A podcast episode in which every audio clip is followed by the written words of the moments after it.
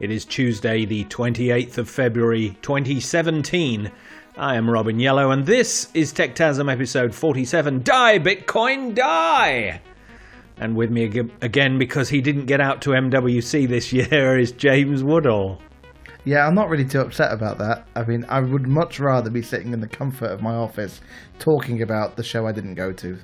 Indeed, but you have been before, and uh, did you catch a cold? Uh, I, don't, I don't know. It was a, it's a long time ago, but I did get stiffed by a taxi driver though, who drove me round and round the square to get back to my hotel, and it cost Well. twice as much. Because I didn't speak the language, what could I say? What could you do other than pull your iPhone out of your pocket and try and find the translate option if you can? Well, this week, James, you and I are going to take a look at Bitcoin refusing to die, 199 mile an hour Scalextric, and HTC gets tracking. Well, uh, we'll be judging these stories and some others to tell you if they are a tech techtasm, which is a blend of tech for technology, and tasm for phantasm, something existing only in a person's mind. So, without further intro, let's get on with this week's show. So Michael Nunez in Gizmodo um, has written about, as he said in the title, Bitcoin refusing to die, which is really interesting because the article is all the positives about how well Bitcoin is doing, and the title's a little bit misleading. Um, but effectively, Bitcoin um, in the past seven days has reached um, 1,200 US dollars per Bitcoin which, um, if I remember, maybe two years ago, is about 500. But I mean, uh, have you ever tried much of the whole Bitcoiny thing? I bought I bought a little tiny bit of Bitcoin off the internet a few years ago and then printed it out onto a piece of paper which I used to keep in my wallet. Uh, only I've lost the piece of paper now, so uh, any Bitcoin I had, which was maybe you know a fiver, uh, has gone. Ah, okay. I only did it so I could pull the piece of paper out, uh, paper out at parties and say I've got some Bitcoin. No, no, no, no, no. Okay, and I'm sure everybody you said that to was really appreciative of. They thought I was really cool. Yeah. And so what's happening here is it's gone up to $1,200, which is a, a big peak. Um, and it's just refusing to go away, isn't it? I mean, they're quite right. It's been around, everybody slagged it off, and then it just hasn't disappeared. Um, uh, yeah, uh, effectively, uh, you know, it's had, you know, what would normally have killed any other kind of new technology. Um, there was a half a billion dollar heist in 2014, which is that's a, that's a big number. Um, so, uh, what people used to do or still do is there are places where you can store your bitcoins, effectively like a virtual wallet. And this particular one, one of the big, excuse me, one of the biggest ones, had a huge heist um, where half a billion dollars was stolen. Um, the, uh, the of course the creation of Bitcoin is a bit kind of unknown. No one really knows who did it, and therefore its origins can't exactly be traced. So has the did the stolen bitcoins leave circulation, which is perhaps if half you know if half of them got nicked, does that mean the half that are left are now worth twice as much because well, no, because because that no because no because it got nicked, didn't it? yeah exactly. So no, they remain in circulation, and somebody's ah. half a billion dollars richer. Um, And it's untraceable because that's the thing about Bitcoin; they're completely untraceable. So there's no record as to who has your Bitcoin. You you don't know. Well, maybe the fact that it's lasted three years since this heist means that people are starting to establish trust in it, and maybe, maybe you know, maybe it is the the the start of something new. My experience of Bitcoin, from what I've read, not because of what I've done, because I've only been engaged in one Bitcoin transaction, possibly two, um, is that at, at the uh, exchange of Bitcoins, when you transfer from one person to another, isn't sufficiently smooth and quick to happen um, uh, you know, to be something which would pass a consumer's sniff test, i.e., it takes a couple of seconds for the transaction to take place. Yeah, I, I haven't actually done any Bitcoin what, um, whatsoever. I don't feel I've missed out. But I mean, the article is effectively it's um, it's a bit of a who's who and a what's going on in the Bitcoin world. Um, it doesn't really lead. I mean, I guess by traditional measures, this technology should have gone. But I guess because it is decentralized and there's no one company controlling it, I guess No one can kill it. that's why well no one can kill it and um, and that's why even if big companies start moving away from it that's not going to stop people from actually using it because well, there's no control over it. So I don't know. What do you think? Is there still a future for Bitcoin? I think there's a future for crypto. Um, uh, what what do they call it? Cryptocurrency. Cryptocurrency. I think there's a future for that. Um, and I think there's a future for the blockchain, as we've spoken before on this show about uh, the blockchain and the, the, digital technology that's behind cryptocurrency. And Bitcoin is very good for asserting um, uh, ownership and uh, is good for signing contracts. Uh, whether there's a future for Bitcoin is, I, I really can't call it. I don't want to call this one a, um, a James, because I just think it's too early to do. Um, and the sh- uh, you know, as, as the article says, you know, the, the value keeps going up and it doesn't disappear. Um, while there are a lot of people who want to see it die, not least the banks, uh, they just can't do it. So I don't think I can call this one a Bitcoin. Oh, okay. A Bitcoin, a techtasm. well, let's go. move on. Oh, please, let's. Well, look, um, one of the things that was unveiled at Mobile World Congress this week in Barcelona was RoboRace unveiling their Robo Car, the world's first AI powered self driving electric racer. Now, Wired have reported that this vehicle can apparently reach 199 miles per hour, controlled by artificial intelligence using NVIDIA's Drive PX2 brain as they describe it. And there's a wonderful picture of it. It does look very. It looks like a sort of super sleek. Uh, styled kids Tonka toy, doesn't it? It doesn't look like a real vehicle. It looks like something that was designed, you know, in uh, in an art college by some students anticipating the future. Yeah, it looks like one of those toy models that you had on your desk where the wheels didn't actually spin. No, that's right. Well, the Robocar racer was unveiled this week by Denis Sverdlov, who is CEO of RoboRace and Charge. Uh, I don't know that company. And Daniel Simon, who is the car's designer. Now, apparently, it's powered by, well, it's not powered by, but it, it has got five lidar sensors that's light distance and ranging it's a it's a laser which is spun very quickly uh, to give you a sense of where you are in 3D space 18 ultrasonic sensors 6 AI cameras and GNSS positioning which is GPS isn't it?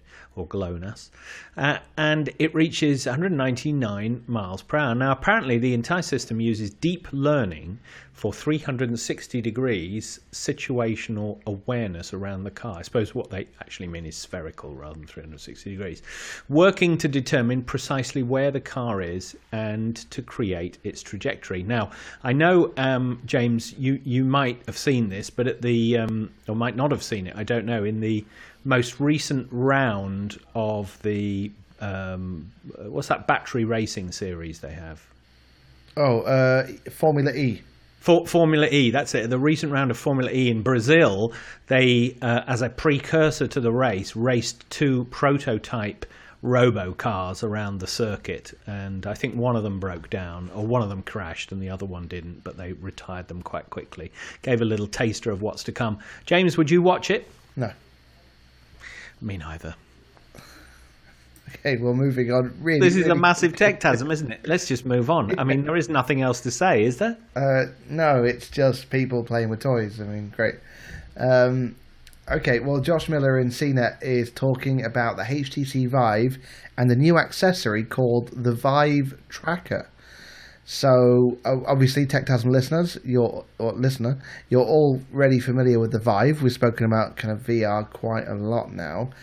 And uh, one of the interesting things about the Vive, of course, um, um, is uh, is well, it's it's one of the most widely available VR headsets at the moment. But if you're kind of moving around, it can't really track your hands. You know, you have controllers. I can't think off the top of my head what the controllers look like, but what they're kind of they're kind of rings, aren't they, which wrap around your hand and got a hand controller, and your thumb sits on the top. Yeah, or, or is that the Oculus controller? No, I think that's the Oculus ones. Or the oh. or the no, no, that is oh, right, well, whatever. There's some kind of controller, but then what they've unveiled is a tracking unit that you can put, say, on the end of a baseball bat, and it can work out what the bat is doing in space, and therefore, when you swing the bat, the Vive is aware of it, and you can play baseball. And there's some really interesting things that they're talking about in this article. For example, there's something called a flame trainer, which is an educational fire safety um, uh, device that can simulate if you're a firefighter put, putting out a fire. And this uh, this tracker is able to work out how exactly you're holding the, I guess, simulated fire hose, and you can work out if it's uh, you know which way you're pointing and if it's going to kind of extinguish the fire. So I mean that's a really useful example of it. Um, and of course, there are gaming aspects whereby you can mount it to the end of a gun and you can work out where you're pointing. Um, it's really actually quite quite interesting. I mean, what HTC are doing is they're teasing this as a what's the I guess uh, an example of what could be coming in the world of accessories uh, for the uh, for, for, for the Vive. Well, they're actually going to sell it, aren't they? Yeah, they're going to sell this, but they're also talking about um, future ideas of other type of VR accessories that uh, that can be accompanied with the device. So, uh, what's really interesting about this is uh, technology normally enters its kind of second generation when accessories start to appear. So, I think it's kind of nice to see that VR is becoming accepted, and HTC are now following up this investment with more with more things to kind of bolster the appeal. So, well, it looks like a sort of three-fingered hand, uh, sort of you know, with the with three fingers coming out equidistant from the center, a sort of circular disc sort of sticking up, and you clearly glue this to whatever you want. And in the example of the flame trainer uh, application, it's glued to the end of, a, of, of an actual fire hose, and the person in the picture is dressed up in fire retardant suit, you know, clearly to kind of simulate the feeling of being in a heavy coat and, and holding an actual um, you know, fire hose in their hands. And the, the video image on the wall behind them, which is obviously showing what he can see, shows, you know, jet of water emerging in front of him into a sort of room that's clearly on fire. Uh, it's actually a cooker or something, isn't it? It's a domestic uh, situation. Yeah. Um, but the idea of so so I was recently at um, Ericsson in Sweden, and they were doing training in the HTC Vive for digger drivers in underground tunnels, uh, presumably mining. Uh, I think it was a mining simulator where they had they had they had mapped the in the entire uh, an entire mine in 3D, and you could kind of see it at a sort of macro level, you know, zigzagging back down into the ground. And then in the simulator, you were inside the tunnel, inside a digger truck. Yeah. And the idea was to teach safe behavior. So, actually, you know, gaming aside, there are serious immersive training applications for this. And, and this um, controller is obviously a way of establishing anything you like, anything you want to glue it to or, or strap it to, can be then modeled inside the, the, the 3D world. The examples I gave here is a gun. Um, you also can attach them to the back of haptic gloves uh, presumably to get full um, uh, hand control yeah. actually within a game rather than the controllers themselves, as you said. Um, and uh, how are they powered? Have they got batteries in them? Um, they don't say, but yeah, I would assume so.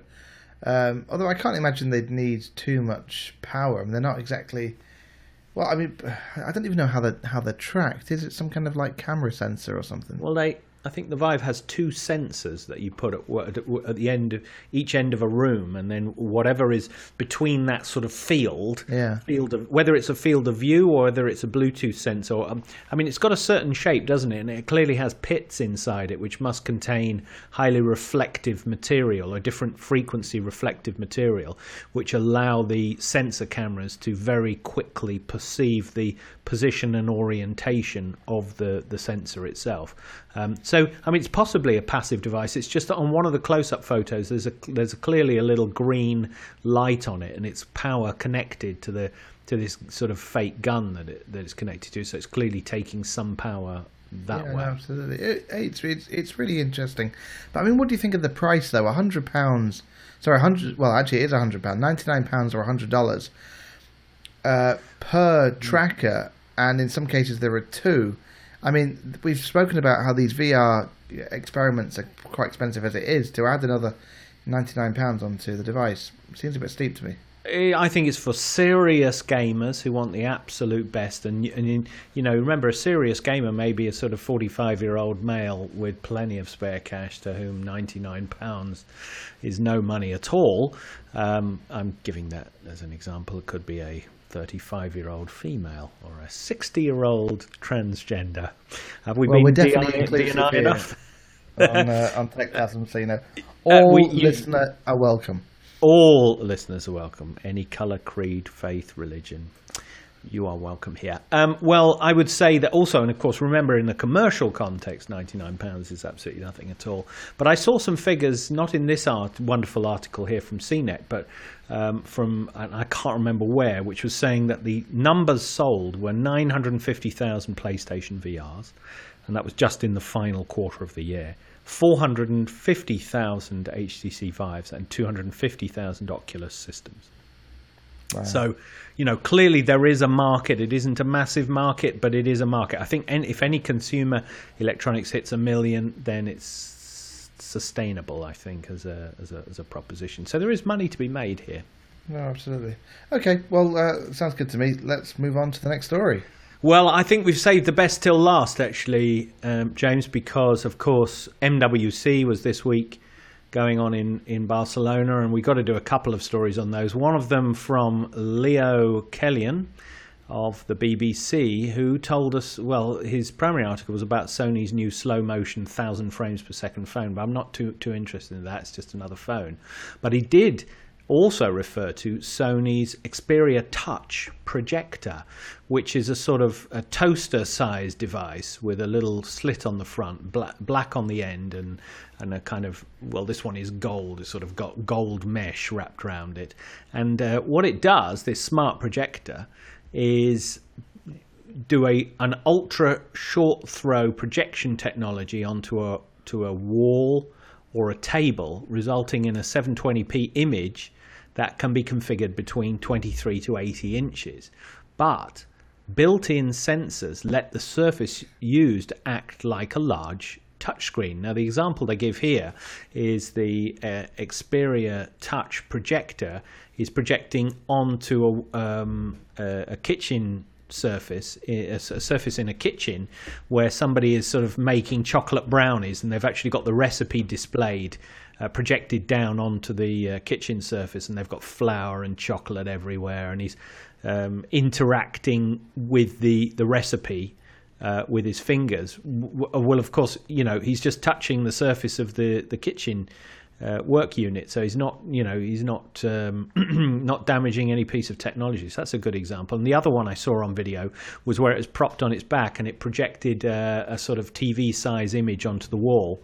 Uh, Sony have also said that the projector could be used for multiplayer touch controlled games, don't you know? And there's a sort of uh, picture here of, of them playing air hockey. What do you think? Short short throw projectors, uh, a new category, James? Would be would it be the kind of thing you'd be interested in, in experimenting with? How how much is it? Well, uh, it says that it's fifteen hundred dollars. and going to start selling them in the spring. Um, well, okay, so either it's like HD TVs were the first year, and they were four thousand pounds, and you know uh, the price came down. But for this to be a thing, I mean that is that's gonna, that's more expensive than the Android device that's going to power the thing. Yeah. Yeah, it is. Oh, it's way more expensive. So presumably inside it is the guts of their flagship phone, plus this short throw projector technology, which they, to be fair to Sony, they it seems to be a special thing that they're. I, I know you can get smart short throw projectors from other people, but they've made a big thing in promoting Sony promoting their ability to do this better than everybody else, and they've got sort of you know they've got big serious short throw projectors for your living room uh, for hi-fi buffs or you know video buffs. And uh, you know it is something that they're known for. And uh, my question to you james is is it going to be a new category of equipment that we're going to see people producing? Like you know the amazon echo and google home is a new category of, of voice controlled compute cloud computer. Are we going to see a new category of a short throw projector android dev- portable android devices which can be used at the in the home and work to do various things to take compute power to where it hasn't been taken before Uh, well, it's certainly really interesting. I, I like the idea moving down towards the bottom of this article um, uh, of the suggestion that if it was combined with something like an Amazon Echo or a Google Home, that would actually be really interesting because they're already capable devices. yes Um, the thing with the screen, though, that um, and having used one of these devices, albeit ten years ago, do you remember the ones where you could get a keyboard and you could project it anywhere? It was the Oh, same yes, yes, technology, know. but obviously a lot more limited. It was just a keyboard. Um, the um, the the problem with it was he didn't because he didn't get the tactile feedback from a table. Obviously, they were actually quite uncomfortable to use. And um, it sounds a bit strange, but I think one of the nice things about smartphones today is they've got those kind of like vibration engines in. So when you're typing on the keyboard, you do get that kind of feedback from the keyboard. Um, you're not going to get that with this, and I think I think that might hinder adoption because people might be uncomfortable. Yeah, no, that's really interesting what you said about combining it with an Echo or a Google Home, where you could, you know, ask for pictures of something and it would just project it up uh, down in front of you. That would be quite nice because then you could, as you could say, you could have it in your kitchen island or in your, you know, living room or sitting room and just have it sitting there. And when it needed to show you a video of something or show you an image of something, it could just pop it up. Or it needed some interaction, like, you know, I could use a big, if I had a complicated word that I wanted to type into the device. I'd be quite happy for a little keyboard to pop up, so I can just type that up on the off chance. I'd, I'd be quite willing to put up with with how odd it might feel if it was only going to be used very rarely. Yeah, actually, actually, as an interesting example, I was making poached eggs over the weekend for my better half, and I was using Siri quite a lot to count down the timer. Mm-hmm. And to have something like this that showed the timer on the wall that I could speak to, I wouldn't need to talk to it. So I wouldn't need to touch it because the speech is so good now. To have that display would certainly help. And of course, the Alexa, the Echo, sorry, is quite a small device, so having a projector on a wall would actually be quite useful. So um, I can, I don't know. Let yes, I think this is a category. This is definitely not the device to uh, make a name for itself, though, in this category. So I think at fifteen hundred dollars, it's a Techtasm. definitely, yeah. At five hundred dollars, I'm in. Can you? Will you indulge me one more story, James? Come on then. It's not really a story, actually, but it's Tech Radar put up a, uh, a vote for what is your favourite launch from Mobile World Congress 2017 this year. James Peckham uh, wrote this article, but it, was, it really conveniently has, has uh, listed the top 12 or 13 launches. Um, and I just wanted to quickly go down the list and get your reaction. So, do you think they're awesome or awful? Okay, Huawei P10. That's the new flagship from the Chinese manufacturer Huawei. I mean, the the P9 is really great. So uh, yeah, Awesome or awful? um, I think that's pretty awesome. I mean, they they, they they definitely know what they're doing now. They do. Huawei Watch 2, Uh, who cares? Who cares? Awful. Uh, LG G6. So this actually this phone is fantastic. It's got the smallest bezel you've ever seen on a phone. It the the the 5.7 inch AMOLED goes literally right up to the edge without going right up to the edge. If you see what I mean, it goes as close as as you would want your phone to go to the edge. It looks fantastic. Um, yeah, it's it's it's pretty nice. I mean, but I mean, yeah, okay, it's nice. Yeah. Okay, I don't think it's awesome or awful, but I, the, the problem I've got is that LG just nobody wants to buy it after year, last year's G5 debacle with swap out modules. Yeah. I think that now they've gone back to just a straight phone, beautifully made. I just wonder whether they've they've lost it, they've blown it, and um, you know whether they they will ever be able to sell in large numbers again. Um, the Lenovo Lenovo Tab 4 I don't really have an opinion on this one. I mean, it's because you don't know what it is. no. I mean, I've got it up. It's an interesting tablet. Maybe. I mean, it says primarily for kids. What? Yeah, well, let's move on. Moto G5 and G5 Plus. Um. Well, aren't they the, the just the Lenovo devices? They are the, that is the world's best budget phone, and this year the plastic back has been replaced with an aluminium body, Ooh.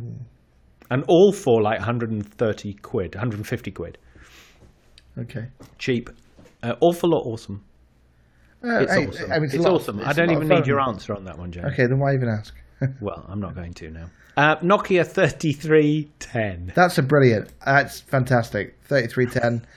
Um, uh, it, that has got Techtasm all over it. Thank you, Nokia, for Yes. throwing a lovely big Techtasm in our lap. That's That brilliant. is brilliant, isn't it? And to be fair, it's not it's technically not Nokia. No, it is Nokia, but it's HMD, I think, was Yeah, the company. Finnish company, I Finnish, think, yeah. Finnish startup that was presumably specifically spun up to market Nokia brands. Uh, 3310, a retro phone. Uh, I mean, they should be giving this thing away. It's ridiculous. Nokia 6, which is their sort of, I suppose, flagship level phone, but very cheap, couple of hundred euros. Uh, yeah, I, I, it's interesting that somebody's trying to bring bring it down, but um, and it's good that it's kind of completely stock as well, uh, which is nice. Um, but I don't know. I mean, all these Android devices, who cares? I mean, you know. Yeah, but I wanted to love the Nokia but for its simplicity and design aesthetic, and they showed how it was milled from a block of aluminium with, you know, all the premium features you would expect from a smartphone, um, for, but for a very low price. And I thought, yeah, you know, I really wanted to love it, but at the end of the day, I just couldn't, based on the basis of the specs and the the, the presentation was absolutely awful. It was from in some kind of church, and then from time to time, this sort of small choir would chirp in, singing the "I won't do it" Nokia tune. Yeah, I saw that. That's a bit- It was awful, absolutely awful. As a marketing event, it was shocking. I really wanted to like it, but I didn't. Okay, couple more, three more, then uh, then we're done. Samsung Galaxy Tab S3. Um, okay, well, I just just googled this, and the article started off with Samsung disappointed everyone by failing to launch a new smartphone. so, uh, that's lovely. Uh, what's what's wonderful about Samsung this week on the UK TV is they're running quality control adverts about how quality is so important to them. Yeah. Um, I think Samsung, well, they're trying very hard at the moment. Again, the the tab, I don't know. They, they, they're not really standing out anymore because it's all about the OS, and the OS is pretty much the same across all devices. Well, they wanted, I think, to be forgotten this year because of the Note 7 disaster last year, and I think they played it actually quite well. They did some low key launches in categories that nobody's really interested in. They did have a sort of um, Microsoft Surface Book clone thing going on there, which looked quite interesting. I can't remember the name of it though. Um, mm, Sony Xperia Ear Open Style Concept. I'm not too sure about that one. No, me neither. Forget about it. No one cares. Uh, Xperia XZ Premium. So what's the premium? It's just the most awesomely futuristic, flat, super phone you've Is ever this the one seen with the camera that uh, that? 950 frames per second. Why? Why not? why and why not? Yes, I don't know how much it is. Sony have always struggled, I think, to get big numbers in mobile phones, but uh, you know, you've got to admire their tenacity. They keep going and they never stop, uh, for which they should be applauded. And I think the world would be a sadder place without them. That's what people said about Woolworths, by the way. Yes, yes, they certainly did, uh, and and uh, they were wrong.